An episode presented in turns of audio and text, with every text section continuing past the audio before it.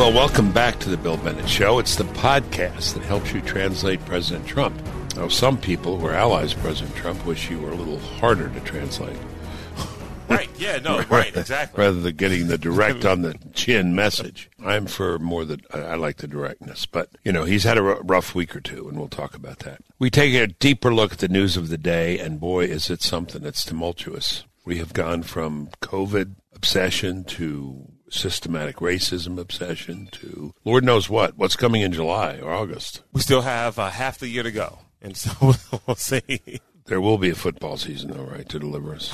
yeah, okay, know. all right. Let's I don't go. know. Anyway, I was more okay. optimistic before, but I know, I know. Joining us today, Heather MacDonald. Heather's the Thomas W. Smith Fellow the Manhattan Institute, contributing editor of City Journal and a New York Times bestselling author. She is an expert on police behavior, statistics, crime, etc. Her most recent book is The Diversity Delusion How Race and Gender Pandering Corrupt the University and Undermine Our Culture. We're talking about three recent pieces she wrote covering policing and the current protests, and uh, this will be an interesting conversation.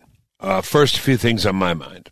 Uh, first of all, I, I, don't have time to deal with, uh, I don't have time to address uh, Beverly Jernigan's long email, really thoughtful email. Beverly, thank you. It's about COVID, about her sort of path to discovery on this, how she thinks the show helped her understand this. Right. I'd like to put a link up to her to her long email okay. if she approves it. Yeah, I'll email Beverly and I'll ask her if it's okay for us to post it on. Uh... But it was uh, really just very thoughtful, and really, really appreciate uh, her her writing and taking the time to do it. Uh, I don't want to penalize people who write at length. Right, we've but, got a few of those. But I know, yeah. but uh, you know, we'll put with her permission, we'll put it up on the website.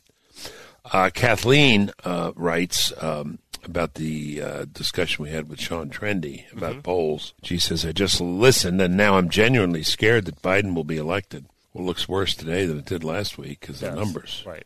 But it's still early, and Lord knows what else will happen in this country. Prior, I was fairly confident that Trump, Trump would be reelected. I probably had only been talking, listening to Trump fans, but this is my fear now because I know that you only have the best and brightest guests. Please advise. Well, I don't know. I mean, uh, Sean tended to think, tends to think that Biden will win. And, you know, the polls suggest, you know, he's way up, way up 10, 11, 12, 14 right. points. But uh, so was Hillary. And I remember way back before you were born, uh, I think Dukakis at about this point, maybe in July, led George Herbert Walker Bush by 15 points. Mm-hmm. But there never was President Dukakis. Right. So we'll we'll see, but um, a lot will happen. Um, I think that um, circumstances have been very difficult for the president. Uh, my sympathies tend to be with him. I know when he responds, he doesn't respond with the carefully prepared, you know, well manicured comments that a Joe Biden has when he's reading. When he's not reading, he's a mess. He's all over the map, Biden. And so uh, people take uh, are bothered by his language, his directness. I am not, but I understand some people who are. But we're in very tough times here, and uh, we need directness. We'll see how this all works out. I'm going to talk about the police stuff here in a bit, a couple of minutes before uh, Heather joins us, and then uh, we'll talk extensively with Heather. Mary writes, uh, Mary, we really appreciate your email too. Speaking truth to power is easy. Power listens, but speaking truth to idiots is hard. Okay. It's really an interesting. I never heard that kind of combination before. Speaking truth to power is easy. Power because power listens, but speaking truth to idiots is hard. Because idiots don't listen. True leaders don't always agree with what you say, but true leaders listen. Unfortunately, there are too many idiots in power and not enough leaders. I don't know what she's talking about, me or I don't think she's talking about President Joe Biden. I don't know. I don't know. Right now, too many people are talking, not enough people are listening. When we, as a country, start listening to comprehend what is being said instead of listening to respond, our country can start to heal. Very interesting because she doesn't tell us who she's talking about exactly. exactly. You know, but, it's funny. I heard something similar to that one time when someone said, uh, "It's hard to win an argument with an intelligent person, but it's impossible to win an argument with an idiot. That's very good. That's the same point. Yeah, that is the same point. Yeah, yeah, yeah, yeah. But maybe Mary can email back and let us if she feels like naming names. You could. You could. You could email her back. um, on the cop stuff, I must save most of this for conversation with Heather, but a few things strike me. First of all, of course, I join with everyone about this horrible, horrific uh, murder of uh, of Mr. Floyd uh, by this uh, policeman. Uh, and the power of uh, of, the, of of the of the cell phone. You know, right. man, right. it just you know we'll probably see this again. Um, even though I think cops in general are getting a bad rap here for a few really bad people, we'll see this again. So I think you know, tighten your seatbelt. Same time, there's been a reaction. Um, you know, they burned down this precinct in Minneapolis. They are they've taken over the central part of City Hall uh, there in Seattle and they're not letting the police in. I mean, this is really kind of crazy stuff. 18 people died in Chicago Sunday, the 31st of May. All black people. Do those black lives matter? I would think they do, but, you know, they don't get the attention now. I understand the difference, but, um, you know, respect for human life, respect for the life of black people. I just, you know, not a word about it at the funeral, and um, there should be. Um, that's one, that's one of my thoughts. The, the other thought is, and, uh, and we'll, we'll get into this in more detail with uh, with Heather. I, I, and I, I think I, I, think I'm probably going on Fox on this tonight or tomorrow night. Uh, back with not with my drugs czar hat on, but my Secretary of Education hat on. Lives of black children matter, and I just want to talk about one of the things that's mainly because of COVID. But school's been out for a long time. Not clear that school will be back in September, particularly in our big cities. Uh, the point I would make is that a lot of kids have lost the equivalent of a full school full school year's worth of academic gains because you lose it. You can lose it faster than you can gain it. So you're out of school for three months. You don't lose three months. You might lose six months or even more. Uh, and kids who are in, um, in, in in the poorer part of the population, white, black, uh, Hispanic, they tend to lose more because they start with less racial and socioeconomic achievement gaps will widen, ha- are widening in this school closed down environment. Uh, and one reason they vary is because poor kids have less access to computers, home internet connections, and direct instruction. So most students are losing ground, particularly in math. You know, if you lose, if you're out of school three months, you lose three months of history or maybe six months, but you're very likely going to lose a lot more than that in math. Research can now estimate the size of the learning loss students have experienced. I'm reading here an article from uh, the New York Times. Uh, because regular standardized testing has been suspended. Well, remember, that went out the boards. We can't measure it as, as by, by all the means that we'd like. But the impact of the current crisis is very serious. So, you know, my motto, uh, former Sec of Ed here, is uh, black children's minds matter and Hispanic children's minds matter and white children's minds matter. But as with everything, like earthquakes, how serious the earthquake is depends upon how stable the, gra- the ground is on which you are standing, right. or the structure in which you are living. New York Times: The average student could begin the next school year having lost as much as a third of their expected progress, or more, in reading, half of their expected progress in math, or more. Mm. Uh, and this is from Brown and University of Virginia. So when all of the impacts are taken into account, the average student could fall seven months behind academically. Black and Hispanic students, disproportionately poor lower income, could experience even greater learning losses, equivalent to 10 months for black children and nine months for Latinos. That's an analysis from, um, from the McKinsey Company. Um, so, you know, what's the answer? Well, let's get them back in school. We say, let's get these kids back in school so they can learn. There's a, it's a double problem, though when they're out of school, they don't learn. And unfortunately, when they're in a lot of schools, they don't learn. Mm. Uh, I'm reading here from uh, Walter Williams. These uh, Democrat and union controlled cities have the poorest, poorest quality public education systems, despite growing budgets. Baltimore. In 2016, in 13 of Baltimore's 39 high schools, not a single student was proficient on the state's math exam. Wow. Not a single kid. 13 out of 39. 13 out of 39. six other high schools, only 1% tested proficient in math. Wow. That's maybe three kids. 15% of Baltimore students passed the state's English test. 15%. That same year in Philadelphia, 19% of eighth graders scored proficient in math, 16% were proficient in reading. In Detroit, only 4% of its eighth graders scored proficient in math, and 7% were proficient in reading. It's the same story in other cities um, where the unions are strong, the Democrats are running them. The, uh, the point I want to make here, a large point, is we're having a discussion about race and police and policing, and it's fine, have this discussion. I hope it leads to good things. But don't we want to pay some attention to the greenhouse, the generator, the you know, uh, the beginnings of of, uh, of of people's problems? If kids aren't educated and they can't be proficient in math and reading, what are their jobs? Where are they going to live? And how are they going to act? And how many interactions are going to have with the police? Could we at least look at the whole question of education and readiness and uh, being ready for the world to work uh, as a serious question too. Mm-hmm. I think we could. Do you have any comment? No, it's interesting this? because you know when when you cite those numbers and we and we've talked about a lot of this uh, from failing schools uh, in, in, the cities uh, to different home dynamics and, and one parent ho- uh, households. Um, I, I, see a lot of organizations in these cities that are dedicated to try to help when it comes to education and things like this. I just wonder where's the disconnect because there's there, there, there's no shortage of organizations doing the work. I mean, you know, Mrs. Bennett runs a great organization here in D.C.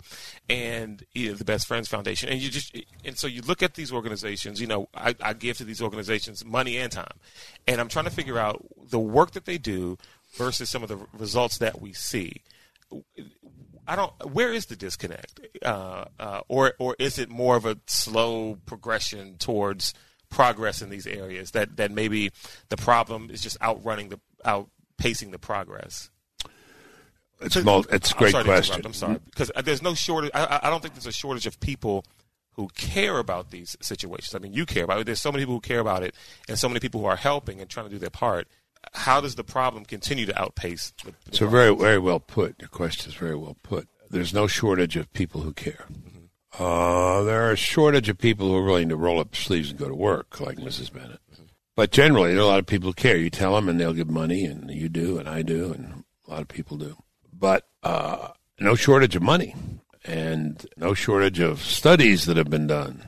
The problems are many, manifold. First of all, a lot of these kids come to school not ready you know, you know those studies that talk about the vocabulary of kids who grow up poor, vocabulary of kids growing up middle class, vocabulary of kids growing up uh, upper class, and the differences in vocabulary are huge, enormous. Then there's the question of parental support okay. and parental interest. You know, Bill Raspberry, who wrote for years, uh, black man, and wrote for the Washington Post, talked about you know, you got he he came up with the phrase the soft bigotry of low expectations, and he said there's a bigotry of low expectations in a lot of classrooms for for kids of color. But there's also a bigotry of low expectations in many homes. Mm. People don't expect their kids to be up to par or don't demand it. Absence of fathers, mm-hmm. you got to say, is a huge uh, issue. It's a huge, huge deal.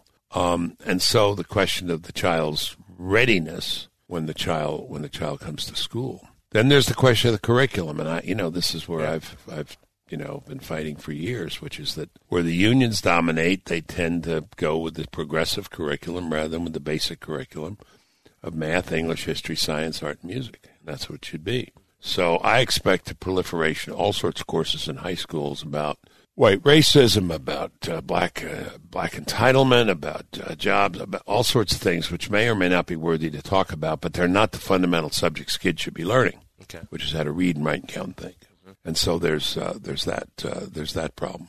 But the other point I'd make is school is for a lot of these kids the best institution they have. Mm-hmm. Right. You know, Mrs. Bennett has made the point you don't see black kids shooting up school, their schools. It's a really profound point. We were discussing this about a year ago, yeah. and she came in and blew our minds with that. Yeah. It was uh, you, me, and Dr. Curtis, our guy in Baltimore. That's right. And and you posed the question, how come we don't see this in inner city schools? And we just couldn't think of the answer. She came in and said, because for a lot of these kids, even the ones who act up a lot in school, this is the safest place that they have. It's also for a, a lot of kids, some kids, the place where they get the best meal in their day yeah. or two of the best meals, place where they may have the best guidance and mentors. Mm-hmm. Um, so, you know, do I want the kids to go back to Baltimore schools as bad as they are? yes, I do. Yes, I do. Right. Yeah. Because for a bunch of them, it still may provide sort of basic sustenance both nurture, food, and, and a few hours of protection. With a few hours of protection, part, a safe place, relatively, and a, a few mentors, if not role models. Yeah. But I do want it to improve. Mm-hmm. Uh, and I want it, want it to improve academically. But, you know, if we're talking about society and society's problems, it seems to me this is one thing we need to talk about as well as interactions with the police. I'm not recommending this.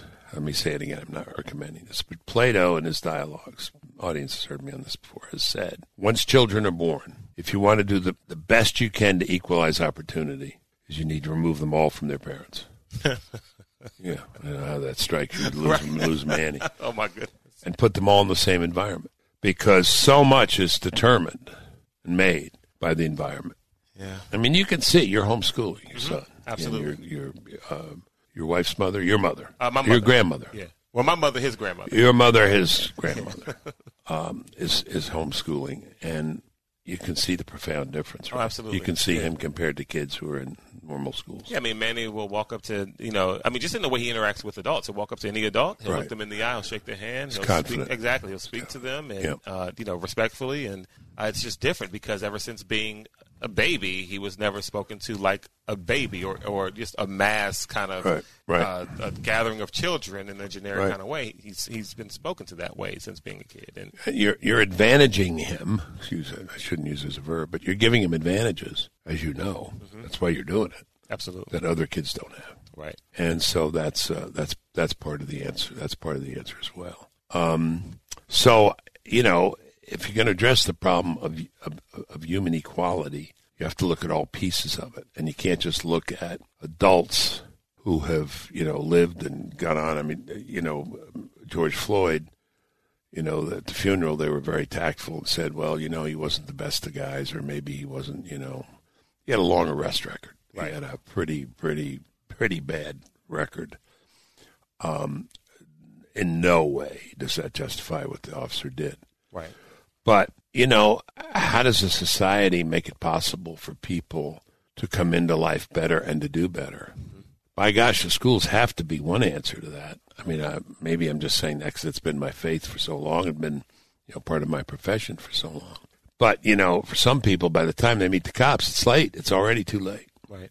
And you know the contact isn't going to be good. Go ahead. You know, I had uh, just another kind of question, and I don't mean for it to be so broad and wide wide ranging, but when you when you talk about the fact that okay.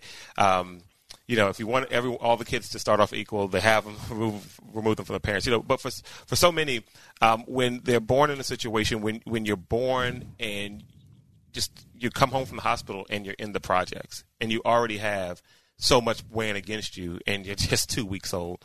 Um, you know, so many can point the finger and say, well, when you look at the country's racist history, when you look at slavery, when you look at discrimination, a lot of these people, you know, are just generationally the product of, of that.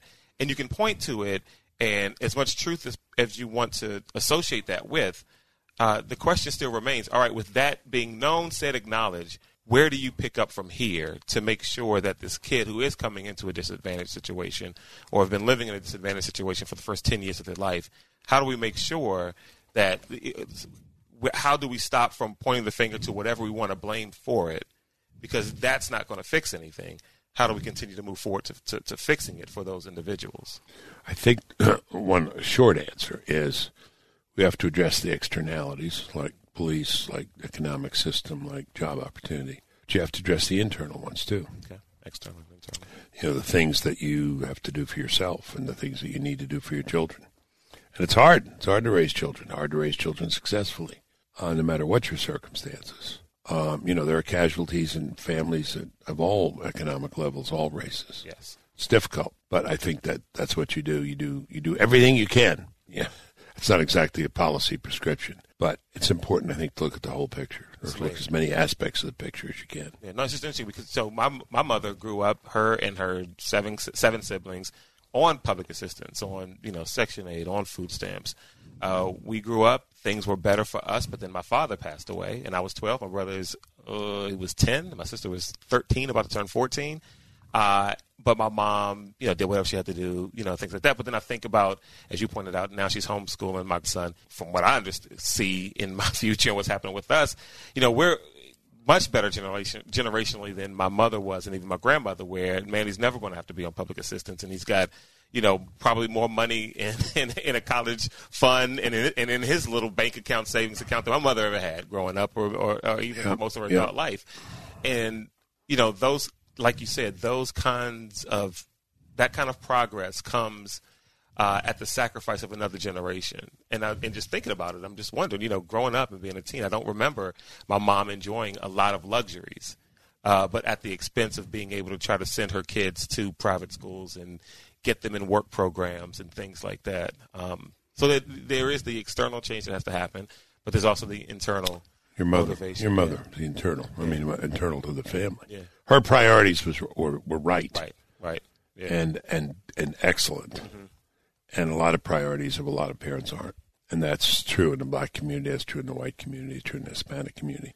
And those parental priorities can just determine a ton of what happens for those children in the future. Claude Magis comment that, that we have just done in part, only in small part, but Mm-hmm. you and I, white man and black man, have just had a conversation about race in America. Well, a, a former Attorney General Eric Holder said we should, and so we, so we just. Doing the right thing? I hope we are. But let me just say this: it's and, and, and it's it's more heady than what uh, Yeah. than what I think happens a lot of times when it's just okay. Well, all police, are, you know, you hear people say police are hunting down black people, and we we know that that's not true.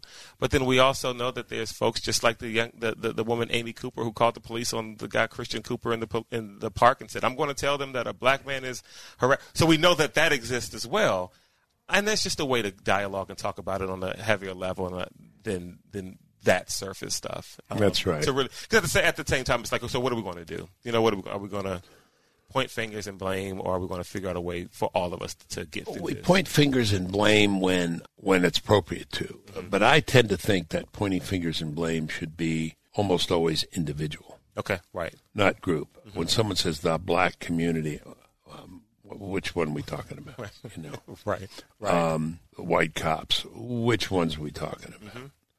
White society, which ones are we talking about? I mean, Heather will talk about, you know, what I experienced when I was drug czar, but she, one of her essays, she talks about how when she goes to the projects, she talks to people. She said these several examples of these elderly women who say the only time I'm comfortable going down to the lobby is when the cops are here. 'Cause Otherwise, it's filled with young men and right. Right. criminals.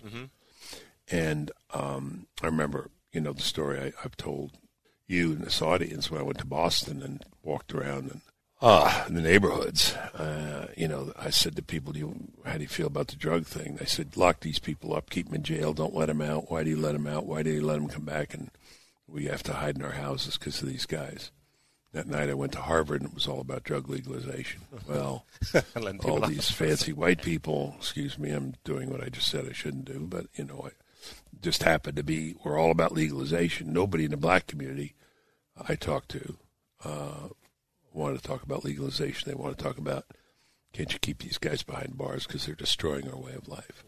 Yeah, we can have good conversations about this. By the way, if the audience wants to contribute to this conversation, Oh, please do. Please do. Uh, Bill Bennett Podcast at gmail.com is the email address. right, and you don't have to identify yourself as whether you're Or your race. You don't have to identify your gender or Check. race. You have to identify your gender or race or gender preference. Right, exactly. Or racial preference. That I you- guess so. That you're white, but you prefer to be black. Or Can you do that?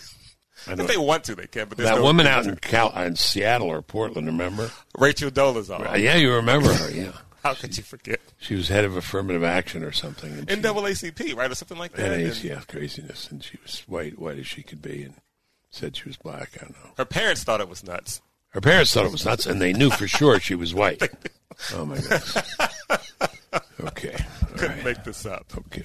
Can't it. You're listening to The Bill Bennett Show. Stay current on the threat posed by China with our friends at Committee on the Present Danger China. Go to presentdangerchina.org. Presentdangerchina.org. You're listening to The Bill Bennett Show. All right, it's time to welcome Heather MacDonald to the program. Heather is the Thomas W. Smith Fellow at the Manhattan Institute, which is a fine place. She's a contributing editor of City Journal. Heather, thank you so much. You are very busy these days. Is there anybody like you uh, out there with the numbers, the accurate numbers about policing?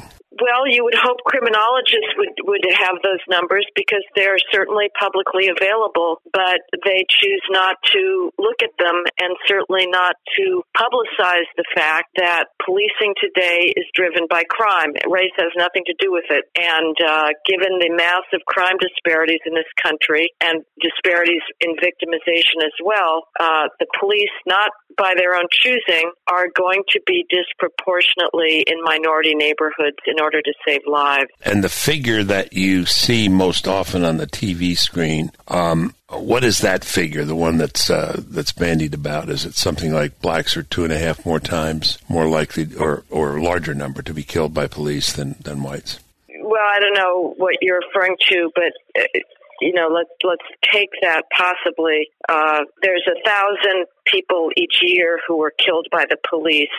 The vast, vast majority of those uh, violent, armed, and, and resisting arrest. Uh, that's out of the 11 million arrests that cops make each year. Cops every day get about 27 deadly weapons assaults on them for every 10 of those attacks on a cop, they kill at most one person. Again, this is somebody who has got a gun and is threatening them. Of that, a thousand people who the cops kill each year, about a quarter are black.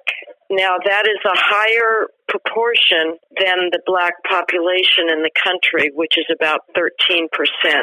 So the anti-cop ideologues look at that disparity, look no further and say this shows that the police are targeting blacks uh, out of racial animus.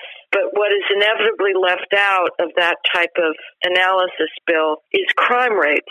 Because again, policing today is data driven and police go where there are drive-by shootings, where children are being shot, uh, in these gang retaliatory shootings, and they go where the community is begging them for help, and that is overwhelmingly in black communities.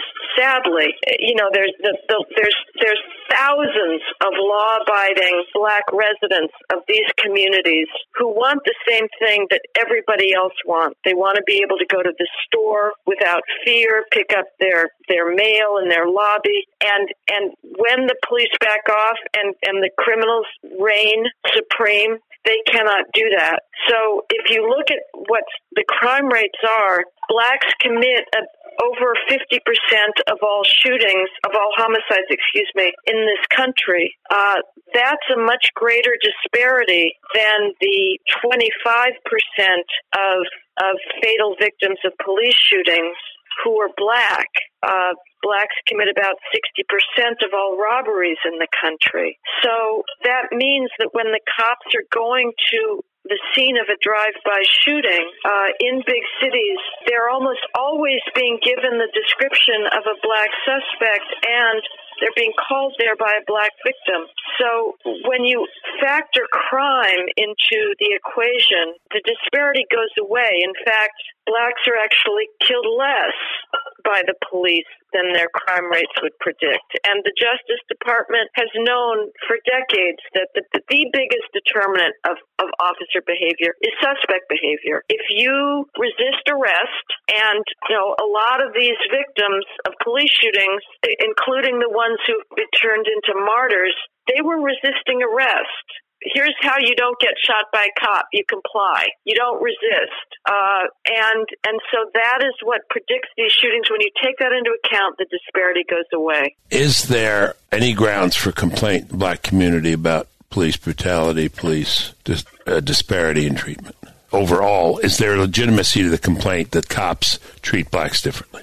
I don't believe so. I think that again, what matters is suspect behavior. And if you're resisting arrest, the cop is going to escalate his own use of force. We don't hear about the white victims of fatal police shootings because they don't fit the narrative. But in, in 2016, uh, in Dallas, there was an incident with a white guy that adumbrated the awful George Floyd arrest and death uh, quite startlingly. This was a guy who was drug addict but schizophrenic and off his meds, and he called 911 for help. And the cops there, three of them, he was handcuffed and they kept him pinned down for 13 minutes as he was begging for help, and they were laughing and joking, and he died. A combination, like Mr. Floyd, of of cocaine in his system, drugs, and the effects of the hold uh, they had their pressure on his back. So there's many others. In 2015, there was a 50 year old guy in Tuscaloosa, Alabama, who ran at the cop with a spoon in a domestic violence incident. He was shot. So there are questionable shootings. Uh, there's cops with awful, officious attitudes, you know, contemptuous of the public for sure. But on the data overall, I don't see it. Again, there's arguably a black crime tax. Given the massive disparities in violent street crime, it probably is the case that a law abiding black man has a greater chance over the course of his lifetime of being stopped and questioned by a cop because he meets a suspect description than a white guy. And again, this is all driven by crime. In Chicago, blacks and whites are each a little under a third of the city's population. Blacks commit 80% of all drive-by shootings and homicides in Chicago whites less than 1%. A black Chicagoan is 50 times, five zero times more likely to commit a shooting than a white Chicagoan. So given that, when the cops have been given when they rarely are, but if somebody's finally complying and cooperating with the police following a shooting rather than having the no snitch uh, ethic, the cops in Chicago are virtually never given the description of a white in a drive-by shooting because that's not who's committing it. So that is going to determine tragically again who who the cops are looking for. The solution we don't have a policing problem in the country bill, we have a crime problem. And the solution to any problems in policing and, and I'm certainly willing to talk about uh, some union reform say. But overwhelmingly the issue is one that is driven by crime. We have a crime problem, not a policing problem. And the police are called to these neighborhoods in order to save black lives.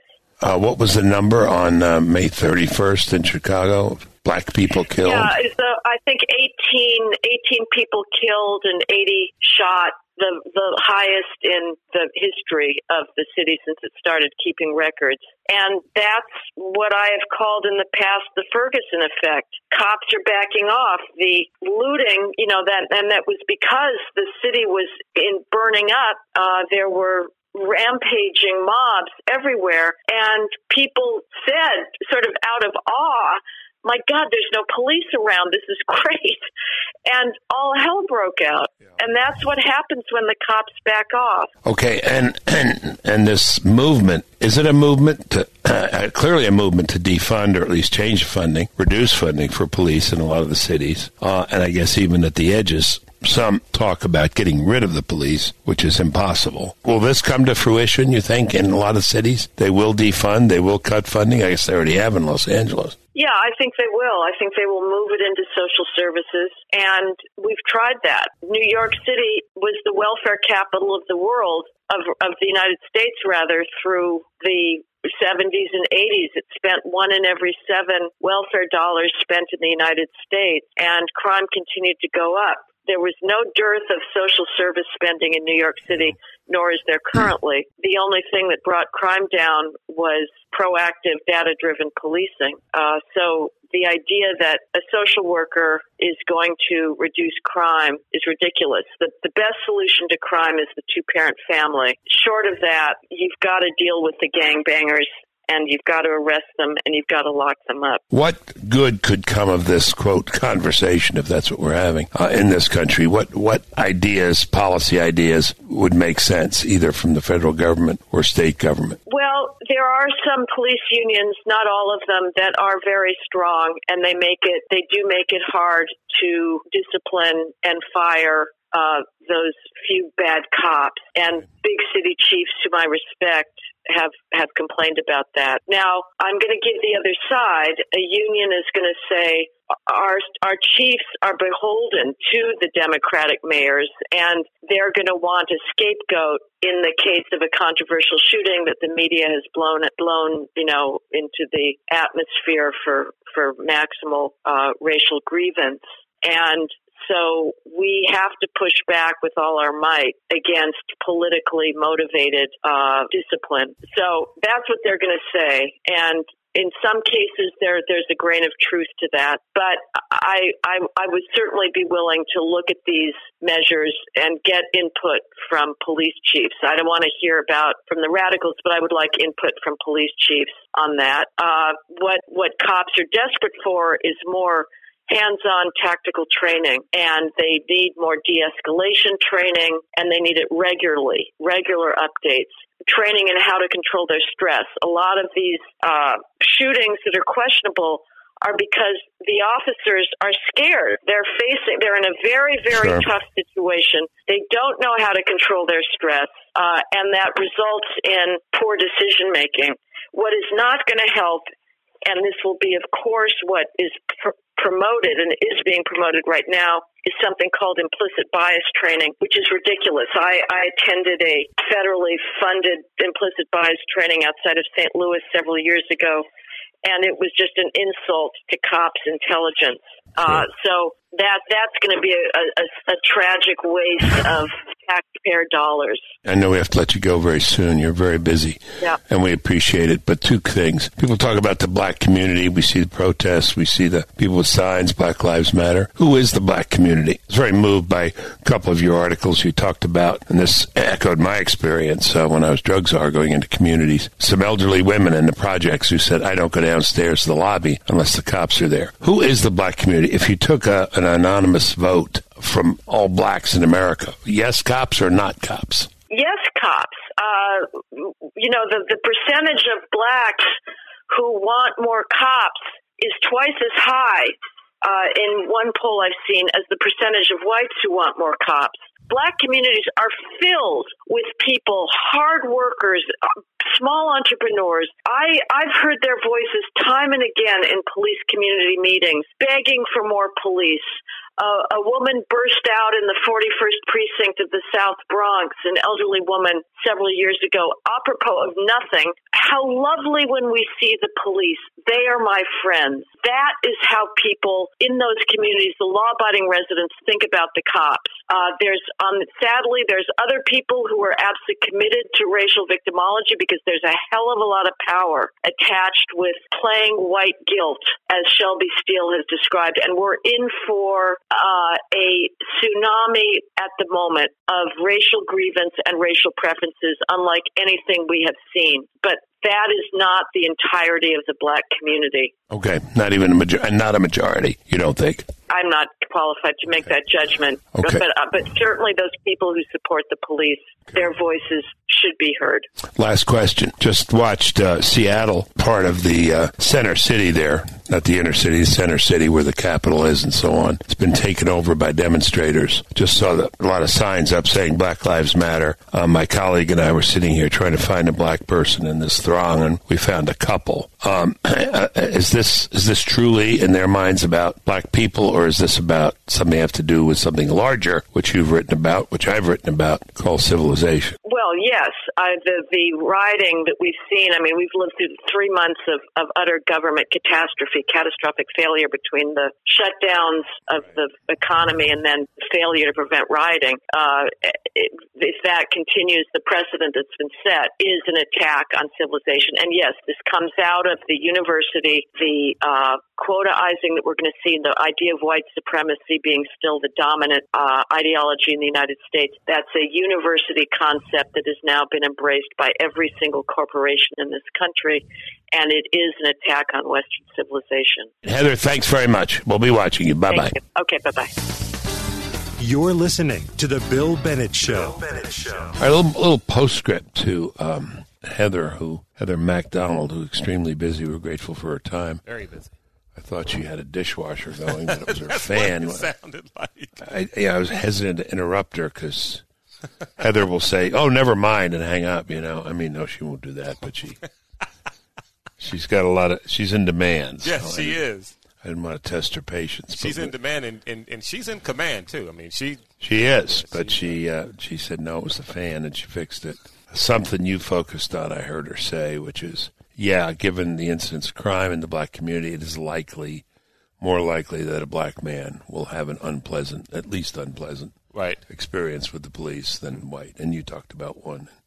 Oh your yeah, experience. yeah. No, I mean, in my experience, I mean, I, you know, 14 years old, uh, grandmother's porch, uh, same house that I grew up in. I mean, I grew up there. Was in my grandmother's house for the first 12 years of my life. Going to visit her one weekend. My mom's in her car dropping me off. My brother's in the car with her. And uh, next thing I know, police uh, officers coming into the yard. Uh, he says, "Stay on the porch." Uh, he's got his gun out already. I did. I didn't know he was looking for uh, coming to approach me. I thought something was happening down the street and he was just coming to this porch. I don't know whether to get better access. I don't know what he was trying to do. But then he comes up uh, from the yard up the stairs, and he says, "Stay where you are." I was about to go into the house uh, to stay safe. That maybe there's a shootout or something. And then he's like, "No, don't move, don't move." And then you know, he forces me to the ground, gun to the back of my head. He's searching me. Your head. Yeah, yeah, yeah, yeah, yeah. He pulls the gun out. The guns, the guns to the back of my head. Fourteen years old. And I mean, you know, Terrifying. now, now I am not physically imposing. Imagine me at 14 years old. I mean, I'm Yeah. skinny and short, and uh, and yeah, and so uh, and forces the ground, gun to the back of the head. He's asking questions. He's going through your pockets, all this stuff. My grandmother's on the porch. Well, my grandmother's at her door. Uh, yelling at the officer, "This is my grandson! This is my grandson!" My mom's in the car. You know, she's screaming, "We just got here!" He's visiting his grandmother. There's his grandmother in the door. He's not listening to either one of them. And um, and so, so after about what ten minutes, ten minutes or so, get off the ground. Uh, and then uh, he says, "Yeah, well, we got a couple reports about about break-ins in the house, in in, in houses on the street, uh, and you fit the description." Uh, but then after talking to neighbors, uh, and my grandmother talking to some folks, say, "Eh, nobody's reported any break-ins. Nobody, you know, um, there hadn't been any from what a number, uh, numerous neighbors had said." And so, yeah, and you know, when we talked about this before on the radio show, you know, and I hadn't, I never thought about this. Do you remember our friend from Detroit, older black gentleman? Uh, talked about some of uh, sisters and stuff. How he's been supporting his family. Yes. And, yeah, I think he owned a gas station, maybe or something. like Yes, how he talked about the generation. His sister Right. was proud of how much she was getting from the government. Right, right, right. He called and said, you know, Claude, it, you, you can believe that. He said, but there are so many who will say, well, we're looking for for a suspect who fits your description, and if they get lucky and you have something on you, you're going to jail. And he said he he echoed sentiments of a lot of older black men that I knew who said they weren't looking for anybody. You you were standing there, and they did that, and you know, if you had something on you, you'd have, you know, or made a wrong move. Have you had other encounters with the police that were okay? Uh, so I yes, I mean minor traffic stops it, where I was definitely running past the stop sign or something like that, But and did- they were fine. They They, didn't. they treated you all right, correct, respectfully. correct. Okay. Yeah. Um. So uh, yeah, no, I've, I've had bad run-ins. I've had good run-ins. Well, I mean, I do think there's some truth to that. To what Corey Gardner said, you know, and a white guy in a white neighborhood. Mm-hmm. I mean, I, I, what she says here about neighborhoods and and the intensity and density of crime in a neighborhood, you're going to be, you know, you, you're in a combat zone. You're going to be more alert, you know, to trouble and problem, and you may be quicker to pull that gun. Not in the circumstance you are you were talking about. I was taken by two things she said, which is that uh, it is 50 times more likely that a, a black will commit a shooting in Chicago than a white, 50 times. And God, it's got to be 50 times as many black victims. Too. Right? Yeah. No, you're right. Yeah, yeah, yeah. The victim. 18 that Sunday in Chicago. 18. Do those lives matter? And then the other thing she said, which is that, um, in talking about the, the, the lady who said, God bless the cops or I love the cops, what was the expression? Oh yeah, she said yeah when when she doesn't come downstairs in the lobby unless are cops Yeah. there. Yeah, yeah, they're my friends or something like that. She said. My friends, yeah, um, that uh, members of the black community are twice as likely to say they want more police Sure, than members of the white Yeah, yeah, community. yeah. Mhm. So that's where the problems are. So these things to carry forward. She's obviously not optimistic about how this conversation ends up in terms of policy, in terms of what she talked about corporations and so on. I fear two things: the Ferguson effect, which is that uh, as the cops hear all this uh, bile and hatred toward all of them, not just the ones who deserve it, they're going to pull back. Mm-hmm. They're going to pull back. And when they pull back, because they're needed more in the inner city in the black communities, there's going to be more crime. Right. That's the Ferguson effect. That's what Roland Fryer at Harvard, a black scholar, had uh, had written about. And the other thing I worry about is that um, you know there'll just be this this there'll be this massive overplay of uh, people who see a, ta- a target and an opportunity to go after cities, uh, you know, white establishment, the president, whatever. And, you know, we're seeing, I guess, already more, many more demonstrations than we saw in 68. Oh, yeah. I don't know how the violence stacks up. I'm still not prepared to say this is worse than 68, but it's, it's serious. The other thing I didn't get to ask her is a question of gullibility of the American people. You know, all of a sudden, 80% of the American people believe there's systematic racism in the police force. Why do they believe that? Because they saw this this clip, uh, the cell phone, you know, of, of Floyd, horrible thing, and have been told that there's racism, systematic racism, so they repeat it. Just like with the COVID, they were told that they were threatened, and you know, chances are they're going to get it, and a lot of people they know are going to die. And, and just or people become kind of just passive receivers of information. They don't talk about it. They don't think about it. You know, the problem with the cell phone is that it's ubiquitous. So if you have three incidents a year, like George Floyd, spread out over the year, you got enough ammo to have, uh, excuse the expression, mm-hmm. demonstrations and stuff all the time. But it's a nation of 325 million people. You could have three incidents, you could have 30 incidents like that, and still say, this is wayward cops. This isn't typical because the, the cops have millions of contacts with civilians every year. So if some infinitesimal percentage of that turns out to be 30 or 40, you could be getting three George Floyd um, iPhone uh, videos a month, enough to keep the fires burning, if you then think that's typical. And this is the problem with generalizing from the particular. I can find an example of anything in America and then say, see, see, this is how typical this is. Well, remains to be seen. Any comment? Well, no, you know, I just we talk about discussions and talks, you know, especially you know in black families with black men. You know, the the talk it's it's it's interesting. Even speaking with my mother, uh, she, you know, mama always worries, right? And she's uh, and again, you may not have to have a, ton of bad run-ins with the police, but two or three will change the way you know will, will make you a little nervous when one comes around, yeah. especially if one's had his gun to the back of your head. And she and she in recent days have asked me, "Hey, when you're out there, how close is your phone to you? You know, you, you hit record, have the video." Um, uh, uh-huh. you know, interesting. And yeah, here's here's here's a mom who's had this talk with her with two with both of her sons before, and she's kind of doing it again. And and you know, you make sure you, and not just with the police, but you know, she called and was talking about that after the Amy Cooper situation in the park with the guy Christian Cooper, where she says, "I'm going to call the police on you. I'm going to tell them." Oh, the bird, the bird watcher. Yeah, yeah, yeah. I'm going to tell them that you know a black man is threatening me. And then she called the police and said exactly that because she she had an idea in her mind what that would mean, and he knew what that meant, and um, and you know, she's like, just just have it on you. Don't be confrontational. Pull the camera out if you have to. And uh, yeah, the only thing I'd add to that woman in the park, everybody thought she was a Trump supporter.